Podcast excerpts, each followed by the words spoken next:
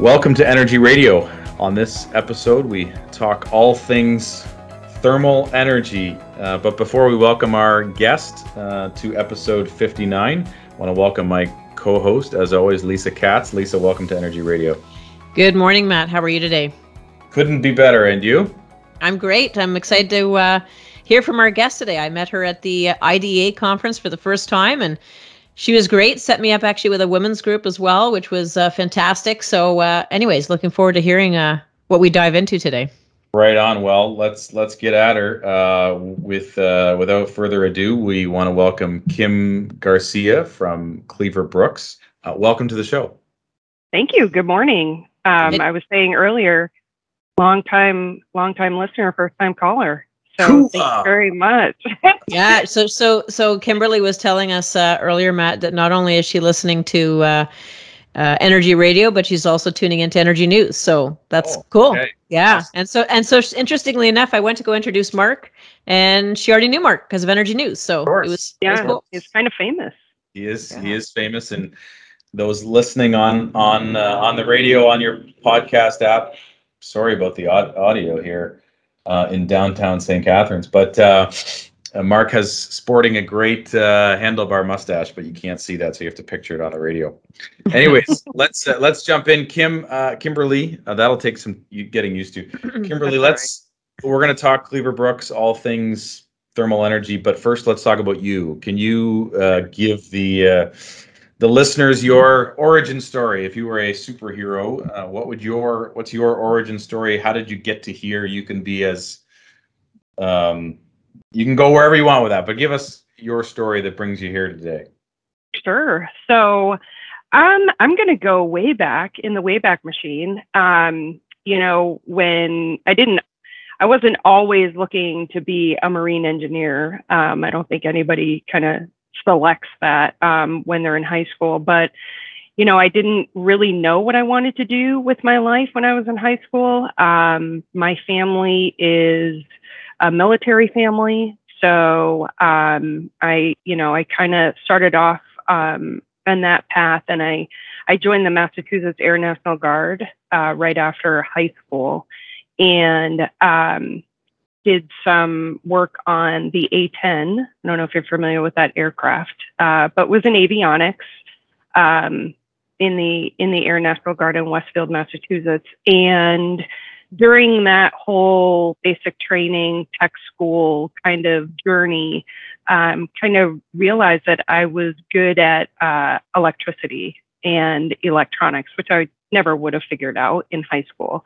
Um, so, you know, it, while I was in the in the Guard, um, you got tuition free for state schools, and um, I really loved the military. I loved the um, the organization, and you know, just the rules and regulations. Which sounds weird, but I I really thrive on that kind of thing. So um, when I was looking for colleges to go to within the state, uh, Massachusetts Maritime Academy is a, is a state, uh, school. So I was like, you know what, this is perfect. Um, I get to stay within, um, a regimented kind of lifestyle and, and go to college tuition free. So, um, that started my journey. Um, and if you're not familiar with Massachusetts Maritime Academy, uh, it's a it's a small school on Cape Cod um, mm. where they churn out uh, marine transportation, marine engineers, all the all the people that are running uh, the ships that are all bogged down in in the harbors right now. Um, and uh, you know. During my courses there, um, I realized that engineering was a really good fit for me. And, um, you know, it, it wasn't a lot of, um, I mean, obviously we study theory and everything like that, but Mass Maritime is more of a practical, hands-on kind of school. And, um, you know, we learned steam. We learned steam on a, you know, old converted cargo ship, um, you know, all old school, you know, gauges and dials and valves and everything, no P L Cs, nothing like that. So you really wow. got to understand how steam worked and, um, you know, we did some pretty crazy things on on that ship as cadets, you know, lighting off, you know, these massive four burner bunker C, um, you know, B and W boilers, um, which is an experience when you're nineteen or twenty years old. Wow. And um, yeah. And so I graduated there with a degree in marine engineering and a Coast Guard license, a third engineer's Coast Guard license. Now, when we, um, can, we can we unpack that? I love, I love sure. that. You, I love that you said, you know, in university, nobody dreams of being a marine engineer. I know a lot of people that probably dream about being marine biologists at that age, but yeah, not, a, yeah. not uh, that term marine engineer. I'm not sure that's widely recognized in it. Certainly uh, it's not, I've heard it, I, but I, I couldn't define like, or t- define that term, or, cause I, I think of, is that like a stationary engineer, an operating engineer, or what, define the marine it engineer is. For us? It is. Okay. It's very similar, um, to stationary engineer. Um, you know, we're learning all of the same things. You know, we have to take all the same engineering courses, uh, thermodynamics, you know, material, strength of materials, you know, all those fun classes. Um, and then the other side of it, the practical side of it, is that in order to, it, it's kind of um, chicken and the egg kind of thing. In order to graduate from, at least when I was there, um, to graduate from Mass Maritime, you also had to You had to have the degree to be able to graduate with your degree, but also had to have the qualifications to get licensed by the Coast Guard. Mm.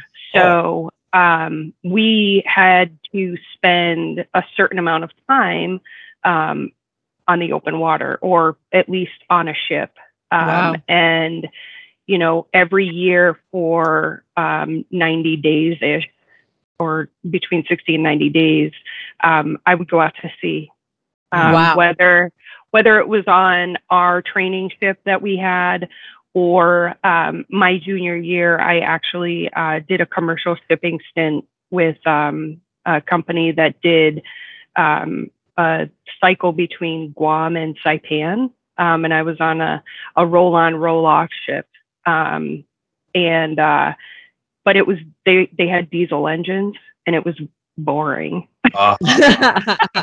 You know, you go from uh, you go from this uh, a steam powered ship that everything's pretty manual on for the most part, to going on this massive commercial ship that was um, diesel and all, you know, electronic and P L Cs and everything like that. And the only hands-on kind of stuff was if you were doing maintenance. So just tread, um, tread, caref- tread carefully. Lisa's a diesel engine girl, so just tread, tread carefully. That's, that's, that's, I'm not saying no it offense, wasn't. Kimberly, no it offense was, taken. It was really cool, you know, because we changed out a couple of um, cylinders and everything like that. So it was really cool watching that whole process. But on a day-to-day, um, you know, there wasn't anything that was like massively exciting going on. You know, nothing was breaking down. The water, you know, the water levels were, you know, w- there wasn't carryover or, or, or um, water hammers that scared everybody um, to death, you know, stuff like that. Um, so, you know. So you leave M M A as a marine engineer, and then w- where do you go next? Well, the universe had a little bit of a different plan for me, and I had my first daughter uh, in December of the year that I graduated college. No way. You could do something out there. Um, so I actually stayed close to home, um, which wasn't my original plan, and so I could have a support system. And cool. uh, I I did a year stint at a at a company that did industrial um, vacuum systems. And it wasn't my gig. And then um, I got hired by a small manufacturing firm in Western Massachusetts called Turbo Steam, and they manufactured steam turbine generator sets. Mm. And that's where, and I, I had experience with steam turbine generator sets on the ship, obviously. Um, so it wasn't new to me, and it kind of married, you know, the the things that I went to school for, um, and so it was it was really cool to to land that job, and I I started as an applications engineer there, and um, was really fortunate that the family that owned the company was very involved in um, the policy side of energy, Um, you know, that was twenty-one years ago. And, um, you know, when, when C H P was only discussed amongst ourselves, you know, right. people in the industry. Um, and it was very interesting. And that was, you know, twenty years ago was my first I D A conference. Mm. Wow. Yeah. Which is so funny because I think it was, it was in Austin, Texas, which is where Lisa oh. and I, Lisa and I met, um, um, a few weeks ago. Uh, so twentieth anniversary there, but, um, and worked my way up at Turbo Steam, you know, was took over as a sales manager and then, um, then the director of operations. So, uh, that was, that was a really rewarding job, you know, just taking care of manufacturing and, um, you know, day-to-day operations and everything like that. And then before the company closed, I was the general manager, um, of the company. And then wow. I left, I left that company and went to, uh, one of Cleaver Brooks manufacturers representative companies in the Northeast, Bleak Equipment, um, and did various things for them, industrial sales engineer, and I uh, managed their Albany branch for a bit. And, uh, you know, when the, when the Herzig sales manager position opened up at Cleaver Brooks, um, I was like, yes, this is going to get me back into power. Um, so I was super happy. And I've been with Cleaver Brooks for three and a half years in the position where I went from sales manager to product line manager now for Herzig's and energy recovery. Mm. And, um, you know, have been involved in the Cleaver Brooks family, I guess you could say, for, for a little over eight years now. Wow. wow. Cool. And, and, and Kimberly, do you focus on like a specific region then as, as the H R S G sales manager, or are you right across North America, or how does that work? I actually take care of the product line for the whole company. So globally, wow. the world is a great oyster. Wow. Yeah. That must be nice. Uh, yeah. Presumably you get to travel to some pretty exciting places now and again, right? Uh, I do. Um, we haven't, I mean, we have such a, uh, an amazing group of, um, manufacturers representatives that, you know, um, I haven't been able to get outside of the country to do a lot of Herzig stuff. Um, you know, outside of North America, the Herzig market's pretty competitive. Um, but, uh, you know, across the U S and, and Canada, um, yeah, it's been awesome. Now, just before we get, get deep into Cleaver Brooks H R S G waste heat recovery world, um, w- back to Turbo Steam, um, you know, at the risk of name dropping, that was the, the mm. Casten family that you were working with, right? Absolutely. Yes, yeah. It is. So I, I remember I had heard about, you know, Tom Casten through a variety of, um, you know, people and avenues, and he's kind of, you know, very famous in the space and Turbo yes. Steam. And after, I think he went to do like, you know, district energy development, including the big project out in Rochester. And so yeah. I, I ran into him at an event and I, I said, are you Mister Casten? And he, he said, yes. And who are you? And I told him the connection. Very gracious, gracious man. And then his Absolutely. son, who I think you work pretty closely with, is kind of, kind of, a, kind of a big deal now, right? He is a big deal. Uh, Sean Casten. Yep. He's a, um, a rep in Illinois. A, a federal congressman out of out of out of Illinois, a de- Democrat, right? Yes. Yeah, yeah, yeah. Good, good, cool. So, so yeah, yeah. The policy side, that was kind of a natural thing, I think, for him, right, to get get into Absolutely. politics. So, yeah, yeah, yeah. And it was, you know, super educational for me. Um, you know, just coming out of out of school, um, you know, to to actually see that side of the business. Um, you know, really helped me just understand, you know, what we were up against. And, you know, there's also the selling side of, of C H P, you know, mm-hmm. that mm-hmm. especially twenty years ago, you know, it was all based on payback, you know, what are you going to give to me? And, you know, sustainability and reliability, all that stuff was kind of a backseat. Right. Um, so how the tables have turned. Yeah, yeah, yeah. Cool. Well, that's, yeah. And, and I'm sure you, you're, you know, growing up in that environment with those folks, you know, really, really benefited you. And it's good to have, you know, you know, a C H P advocate, you know, uh, on, on the inside as well. I mean, he has other portfolios as well. But uh, no, a cool a cool uh, nugget to your your story, and um, you know, you helped them, you know, in a big way, I'm sure. So let, let's go now to Cleaver Brooks and walk us through, you know, what you guys do in a broad. We're going to get more narrow, I think, as we go here, but kind of give us the Cleaver Brooks, you know, story and and kind of elevator pitch, and then we'll start to unpack uh, in some more detail as we go. Sure. So Cleaver Brooks, um, for those who have not heard, uh, been around for quite a while. Um, started in nineteen twenty-nine with a couple, a couple of dudes uh, playing around with boilers in their garage. Um, were, the, were the dudes Cleaver and Brooks? Like they were. Really? John Cleaver and Raymond Brooks. Okay. Those were the guys. Um, That's cool. Yeah, and um, you know, from that point, you know, Cleaver Brooks has, has gone, and basically, you know, their claim to fame, our claim to fame is, is the power of total integration. You know, um, whatever you need in the boiler room, we can provide to you. Uh, single source manufacturer. Uh, we manufacture all over North America, um, and two, including a couple places in, in Canada. We've got a, a plant in Terrebonne and a plant in uh, Stratford.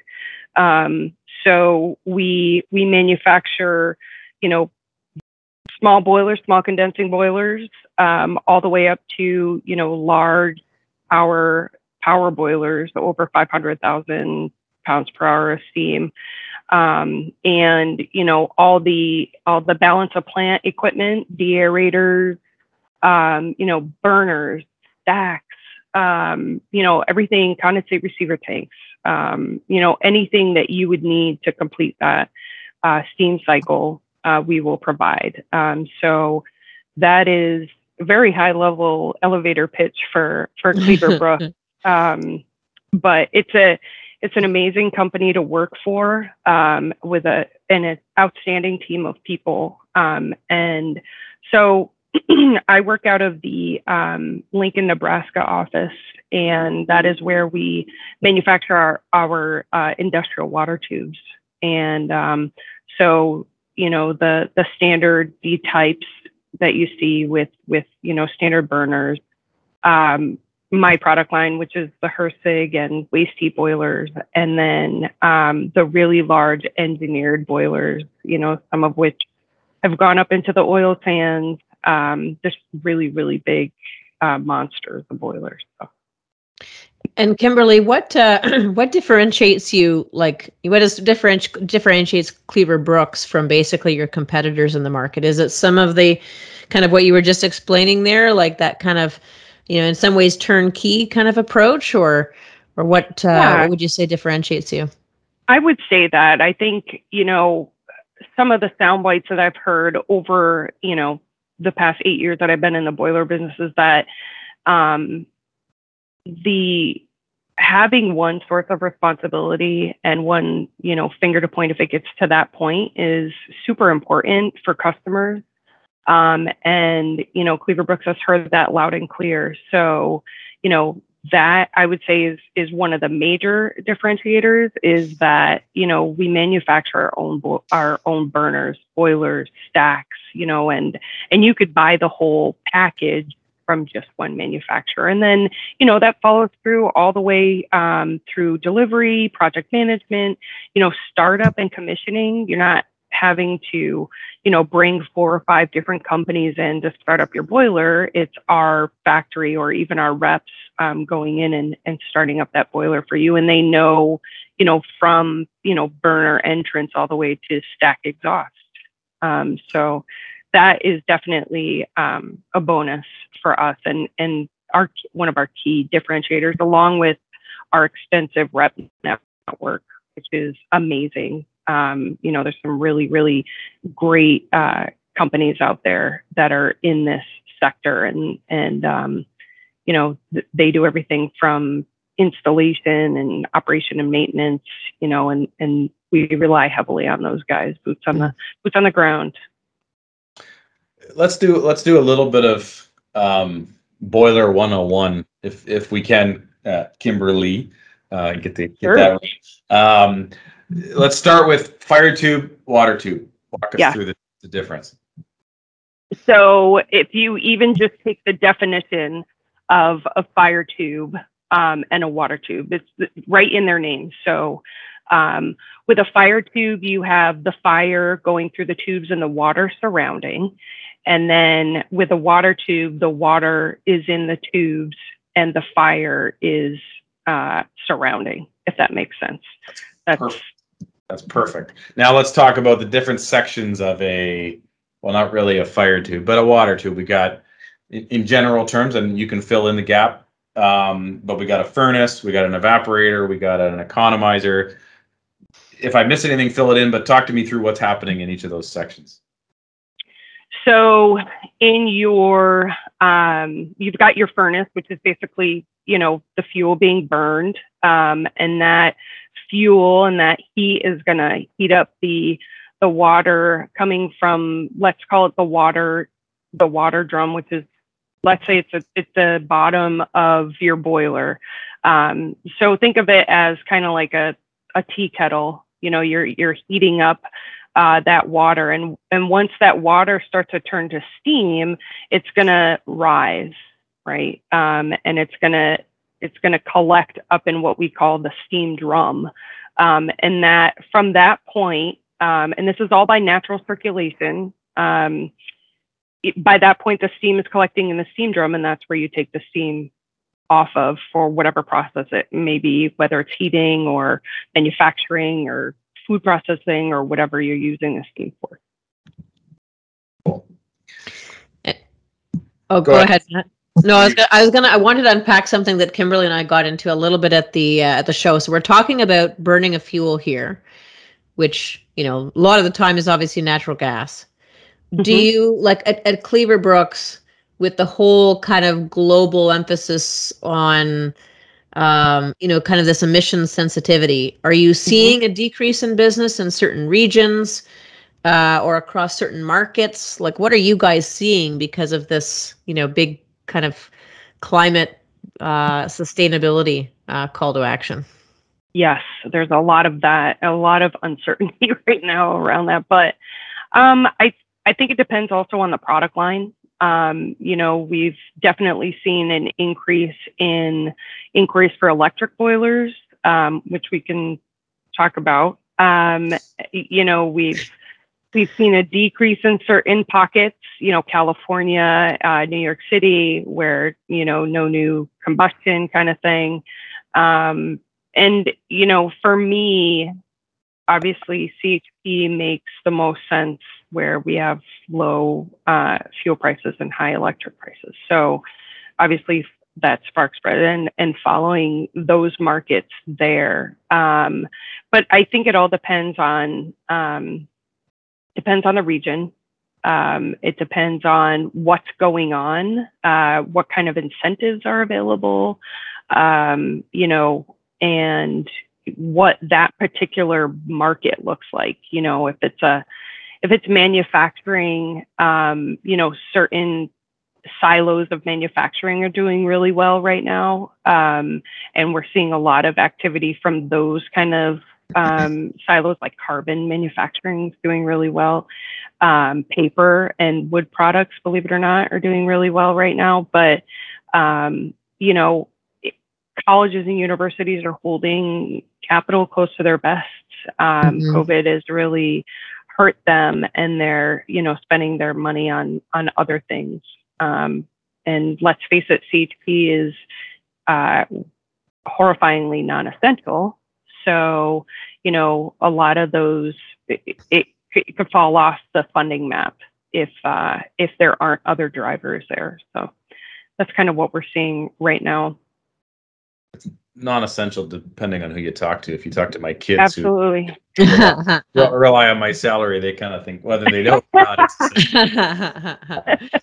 Let's build on that topic of fuels. Like, sure, what what what is available to us, those of us who want to, you know, need steam. I mean, the need for steam in particular and hot water, um, it's not going anywhere, right? We need that high quality thermal energy. What's available to us, you know, with, with, if we're making steam from a fuel perspective, Kimberly? Anything. I'm getting, I'm getting um, it's almost, almost rolling off the side. Yeah. anything. And I, I have a feeling you're leading me into the H word, but, um, you know, uh, obviously I got not. That cat ready to go. I got my. um, you know, not necessarily. Well, obviously, we're not really seeing number six anymore, but um, you know, most of everything that we're seeing is is natural gas, renewable gas, biogas, um, and you know, occasionally number two backup. Mm. You know, that that's kind of. But if we want to go into the hydrogen world. Um, you know, hydrogen isn't a new thing for Cleaver Brooks. We've been burning hydrogen for years. Mm. Um, and, and I think that, you know, when you talk to the, any of the other manufacturers in the industry, um, hydrogen is not new, you know, even the gas turbine guys, um, you know, hydrogen is not new there.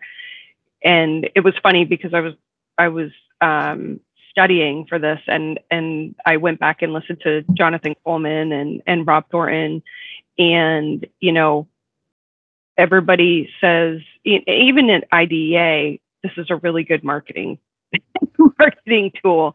Um, I think it's great. I think it's going to be awesome once we can get the infrastructure in place. Um, but I think you know.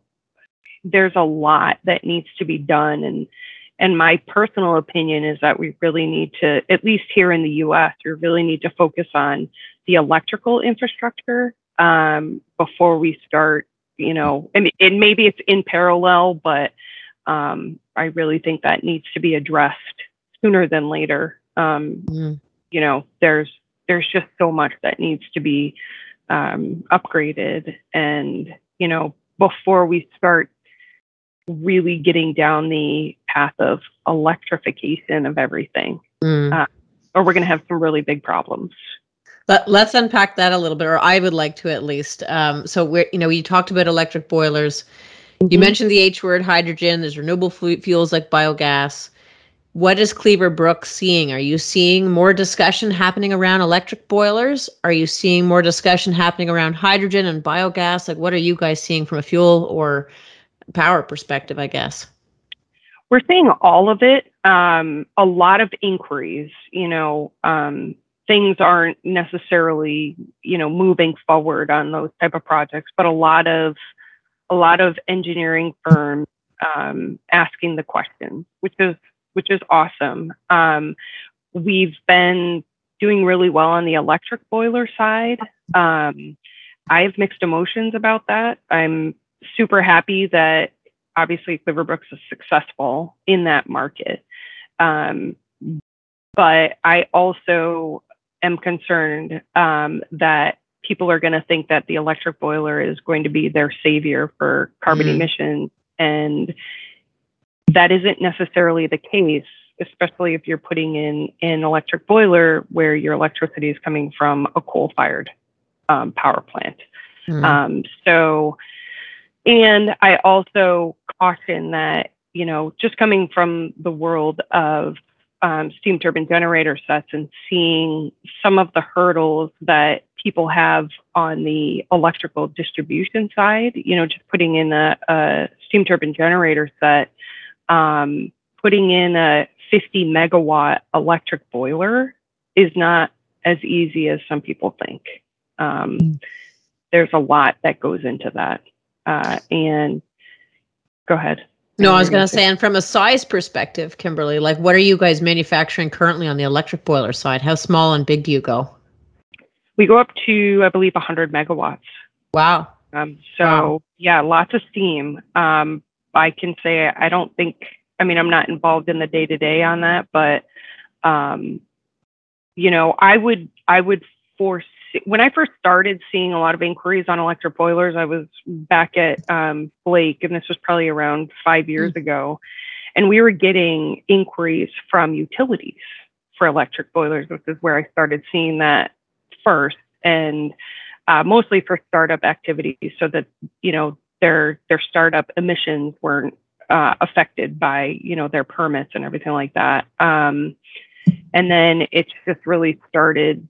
You kind of branch out um, and non-traditional you know, customers are asking for it too. So, um, but I think there, I think a lot of education needs to happen. You know, it, it's, it's a, there are huge benefits to it, um, to electric boilers, but, um, you know, also have to take a look at the other side of that and, and how complicated that type of project can be. Right. Lisa, I haven't talked to you about this yet, but I think in Ontario, there is a play to put in an electric boiler for small industrials to get you into Class A global adjustment. Uh-huh, uh-huh. Yeah, smart. And, and, and be a, be a cost savings device. You don't you run it all the time now, but then it sets you up as a transitionary uh, technology for when our electricity price stabilizes and gas goes up because of our carbon tax. So anyways, it's, yeah. it's something for us to noodle. Yeah, no, absolutely. And for Kimberly's benefit, just so you know the differences. So we have Class A and we have Class B customers here. So depending on your NAICS code, your if you're thirty-one, thirty-two, or thirty-three, if you're over five hundred kilowatts, you actually can participate in Class A versus Class B. So what it does is it allows you to mitigate your global adjustment costs, which are fairly significant. And if you can mitigate it by basically either shutting down your operations, so curtailing, or using generation behind the meter, or I mean, there's a variety of different kind of ways that you can do that. The the cost savings are huge. Like we're talking over five hundred thousand dollars per megawatt per year. Wow. That's yeah. Crazy. So it's it's pretty significant. So uh, yeah, we should be talking about it to our customers about that, Matt. Well, it's there's a big university, uh, may or may not be my alma mater. Uh, I mean, it's no it's no Massachusetts uh, Marine Academy, but a uh, pretty reputable university that is in a big way looking at, you know, electric boilers. And in part, it's because of, you know, how demand gets managed. So uh, let's go. We're jumping around here, which is good. Let, let's go back to the H word. Um, mm-hmm. are, there, are there certain things, because I want I want to ultimately get to waste heat boilers and, and H R S Gs.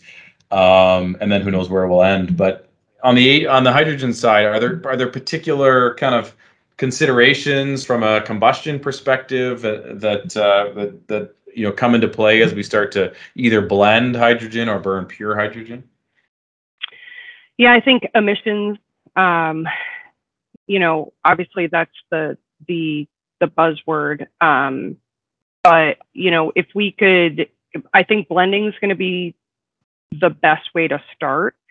Um, but as far as, you know, there are tons of things that need to be taken into consideration when you're burning hydrogen.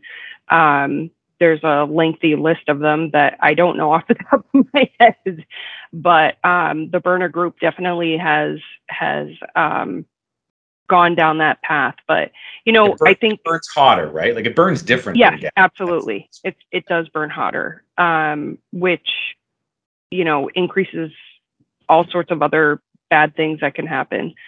Um, but, you know, most of the hydrogen firing that we've seen would be on, I guess we would call it the gray hydrogen scale. Mm. Um, there's so many different colors. I can't keep track with which one is which, but, um, you know, byproducts. So we're not necessarily uh, seeing at least new boilers going into, you know, because somebody just put in a hydrogen producing plant. These are um, these are projects that, you know, customers happen to have a byproduct of hydrogen for whatever, you know, um, manufacturing process, chemical, fertilizer, whatever it is. Um, and they have this, let's call it free hydrogen, which I'm sure it's not going to be, there's going to be a price on it at some point. But, um, you know, those are the projects where, like I said, we've been doing it for a while because it's accessible. The customer has it; they're going to use it. Um, so, yeah, that that's. that's I think what there's we've a been site. I think there's a site um, across the river uh, from from where I am right now in Buffalo that they produce an off gas that's hydrogen, and they uh, they, they burn it in one of your boilers. Uh, I remember hearing about it from. Uh, one of your, your reps, Mister Brad Finlayson, who has since uh, yes. moved Retired. into retire- well-earned retirement. But uh, yes. um, yeah, no, it's, it's, that's a gray hydrogen play as well. So let's, uh, let's get into your sphere of influence. So you, you are the, I think there's a bit of a reshuffle, right? You are the product manager. Does that mean you have like um, P and L responsibility for that line of product? Is that, that what that means? Uh, not necessarily, well, not necessarily the L part. Um, the profit part, yes. Um, Make it rain. I love it. Yes, yes. Uh, yeah, so I'm responsible for business development, um, marketing, anything that is, uh, that, and, and closing of projects, anything that is, re- you know, related to um, H R S Gs. I, I follow projects all the way through. Um, actually, next week I'm going to watch a startup. Um, so I like to to remain part of the project. Um, one, because I like to see, you know, I like to watch from beginning to end, and uh, to keep that continuity with the customer too. You know, some of these really large projects, you're you're starting with one person and ending with another. So, you know, right. just remaining visible throughout the whole project, I think, is really important. So that, that is, that's kind of what I do. Okay. And, and so you, you have H R S Gs, heat recovery steam generators, and waste heat boilers. What is the, what is the difference, Kimberly? That's a good question. The, di- the difference is, Uh, H R S Gs be typically behind a gas turbine or reciprocating engine, and then waste heat boilers just taking heat from anything, you know, thermal oxidizers, uh, exothermic chemical processes, um, you know, smelters, anything that that produces, um, you know, a ton of heat, and just, you know, bringing that heat into a boiler and creating steam. So.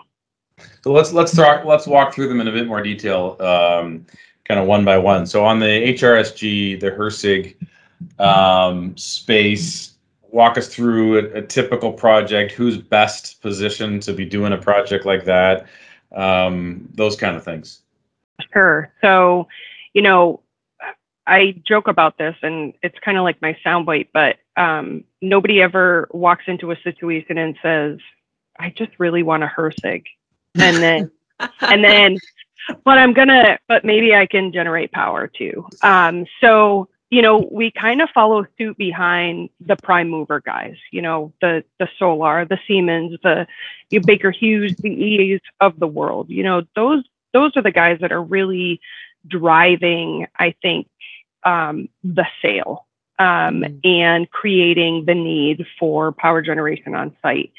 So, um, you know, I've seen a lot of, you know, maybe ten, fifteen years ago, it was, you know, colleges and universities, um, you know, really high demand steam users, high demand um, electric users, um, that that were kind of like the stereotypical customer. Um, over the the probably five years, I've really seen Um, non-traditional customers, as education gets out there about on-site power, when we're starting to talk about microgrids, and, you know, weather plays a huge part in the education for, for C H P, um, you know, when we're talking about resiliency. And so we've seen non-traditional customers, you know, and the aggregate size of, of power projects kind of coming down a little bit more, um, you know, with Uh, with a surge in recip engine heat recovery. Um, and so, you know, colleges and university, anywhere that there's steam, I mean, you know, everybody, everybody's putting things on the cloud, you know, and these data centers need chilling, steam absorption chillers, um, steam driven centrifugal chillers, um, you know, horticulture is big.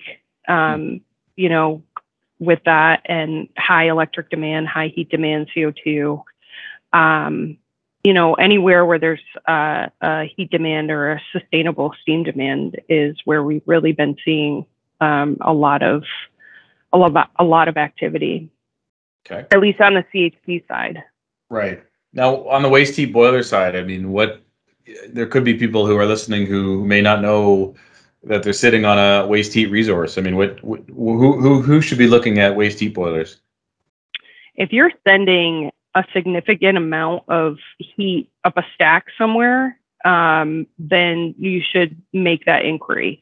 Um, you know, any of these manufacturing firms that are that have thermal oxidizers, you know, to V O C, um, you know, getting rid of V O Cs, any of of that. Um, you know, anybody that uses a huge amount of heat for um, for whatever, you know, chemical process or, or like I said, manufacturing process, you know, those are the types of, of um, customers that we target um, with that. And, you know, there's also a lot of, a lot of uh, crackdown from the E P A going around and taking a look at a lot of these, um, you know, large heat emitting sources and saying, guys, mm. you, you really need to do something about this. Um, the scrubbing isn't enough. You, you really need to figure out how to, how to um, take care of this. And, and I think, you know, even, I'm just going to get a little bit on my soapbox here, but Please. even if you, if you don't have a need for steam, you know, if you, if you don't have this massive heating need or this massive process need or whatever, but you just have a ton of heat, throw in a steam turbine generator set after that waste heat boiler, condense the steam, um, make some on-site power. You know, waste heat to power is, mm-hmm. is, a, is starting to become a big deal. Um, we have a new tax incentive um, from the federal government for waste heat to power here in the U S, um, something that we didn't have before. And so I think I'm in a, a unique situation because I've been on both sides. So, you know, um, seeing the opportunity for somebody to increase their steam pressure um, in a waste heat boiler, you know, going up to six hundred pounds versus, you know, one hundred fifty pounds isn't really going to break the bank or the design on a on a system like that. Let us uh, or talk to a steam turbine generator set manufacturer and use that steam turbine as a pressure reducing valve and make some on-site power. Um, you know that, it, and and I think that that should be looked at much more than it is. Um, you know, because I think everybody's kind of like in their, you know, in their silo. I'm going to, you know, I want to sell a boiler or I want to sell a steam turbine generator set. But if we can create that opportunity um, to say, hey, let's work with the steam turbine manufacturer guys. Um, let's have a conversation with them and see how we can adjust the design of the waste heat boiler or even the Herzig um, mm. to accommodate a steam turbine generator set. And then you and, can make a combined cycle. And Kimberly, when you talk about like a lot of waste heat, just for the benefit of our listeners, what does that mean? Like, how do you define that? Um, you know, so we start, at least on the water tube side, um, you know, we start, you can really make a project move forward. Um, you know, if you're looking at above one hundred thousand pounds per hour at, I don't know, let's say eight hundred degrees F or even above that, you know, um, that, that would really make a good project. Um, you know, we've seen, you know, much more than that. We've seen less than that too, but you know, that's kind of like the sweet spot. Cool. Perfect. Thank you. And on the bigger side, like how, how big can you go within your, your group? Uh, I don't know even how you, you measure that, but Uh, is the sky the limit, or you have a certain area where you kind of stop, or how do you manage that? I, I try to keep it within the package size frame. So if you can't ship it, then that's probably where we draw the line. Okay. Um, so, you know, it all depends on what's coming in, um, you know, as far as temperature and volume of, of heat. Um, one other thing to really Uh, think about is what's in your heat. You know, if, if you have a lot of, if you're burning batteries, that might not be a good application mm. for a waste heat boiler, or at least Cleaver Brooks. Um, but, you know, or even municipal solid waste, you know, that's kind of a, a scary um, road to go down because you never know what's coming through the boiler. But, um, you know, there's a lot of, a lot of cleanup that, that can happen before it comes into the boiler. But um, not to say that we that we don't want uh, dirty exhaust gas. But, you know, there are certain things that that we don't want going through the boiler for corrosion, or, you know, we want you to have your boiler for thirty or forty years um, without having, you know, to replace tubes, you know, every year or whatever. So, yeah, that's something we definitely take a look at. Very good. So what's, let's, as we kind of start to land the plane, um, what, what what's next kind of from your, get back on that soap opera, soap box, not soap opera. We don't need, we don't need more of that. uh, get back on that soapbox, and, and from Kimberly Garcia's perspective, what, what do you see as kind of next in, in your space? What, what, what's exciting for you as you, uh, as you pursue the next five years, let's say? Um, I think, you know, taking a look at heat recovery from from reciprocating engines is is really exciting for us. You know, just taking a look at um, how we can, uh, you know, offer some of the the products that we already have in our um, in our pockets for for different kind of applications. And then, you know, something that I that I read. Um, the other day, I think it was from the C H P Alliance or something like that, but they were talking about C H P two point oh, uh, which I thought was interesting. And it was basically, instead of natural gas fired, it was, you know, they're talking about renewables and, um, you know, th- those renewable natural gas and, and kind of just taking it up a step further um, for combined heat and power. Um, you know, uh, I went like this because I, anytime we start talking about renewable natural gas, and yeah, right. I get excited. Yeah, so, biogas anyway. And stuff like that. I mean, I really think that, um, that those, I, you know, things have, have, have been quiet. And I think, you know, we, we call kind of like the, the, uh, the double black swan with COVID, uh, with steel prices, with, you know, fuel prices and everything like that. Um, I think everybody's kind of just really being cautious as where they're spending um, their capital. Uh, but I think, you know, and everybody's kind of on the edge of their seat right now, just waiting to see what's going to happen with our infrastructure bill uh, mm-hmm. down here. Um, and once all of that gets pushed through, uh, I think there's going to be a huge um, boom in the marketplace for for anything uh, efficient, you know, energy efficiency. Um, can you, Kimberly, can you talk just very quickly about that uh, infrastructure bill for some some people in Canada? They don't, they're not maybe aware of it. Maybe some people in the U S who are listening are not aware of it. Can you talk just at a high level about what that talk, is? Talk to, the, talk to the people who are living under a rock. um, it, well, I'll say it changes frequently, just reading our news articles from yesterday to today. Um, and basically it's going to give, the infrastructure bill is targeted to, um, you know, the electrical infrastructure in the U S, which is, you know, I'm surprised that it hasn't gotten worse than just what happened in Texas.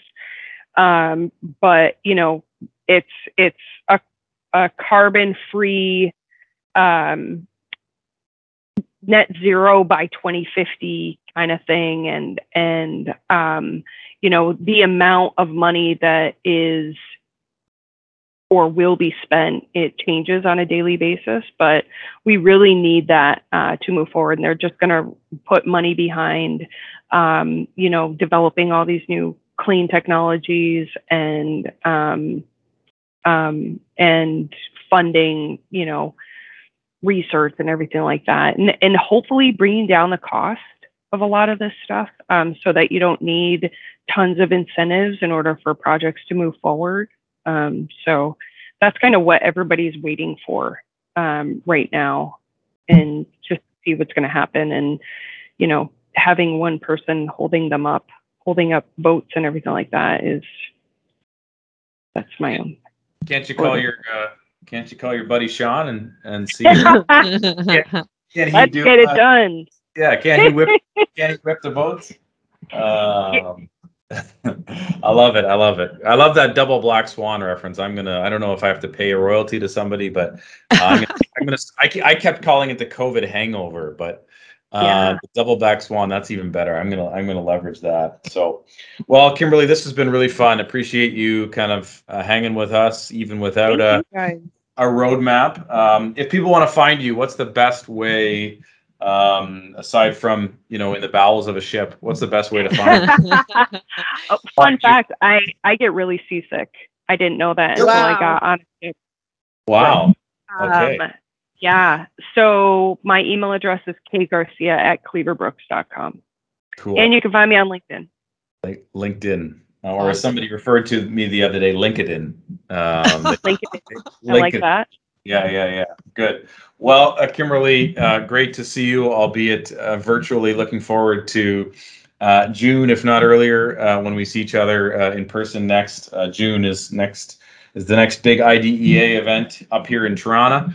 Um, so for those of you who are big uh, district energy fans uh, or C H P or anything in between, mark your calendars for June. But Kimberly, thank you very much. Uh, thank Lisa. you. Lisa, thank you for setting this up. And you're most welcome. And Kimberly, it was great to see you again. Oh, good to see you. Thank you guys so much. I appreciate what you do. Awesome. Keep doing it. Thank you very much. And and uh, always a pleasure to have a, a listener on as a guest. Uh, that's, a, that's a special honor for Lisa and I. So on behalf of all of our other uh, listeners out there, if you want to be uh, on the show, uh, send us an email, matt at cemeng dot c a and or lisa at cemeng dot c a. Uh, and until we are together again next time, uh, stay safe and uh, have fun.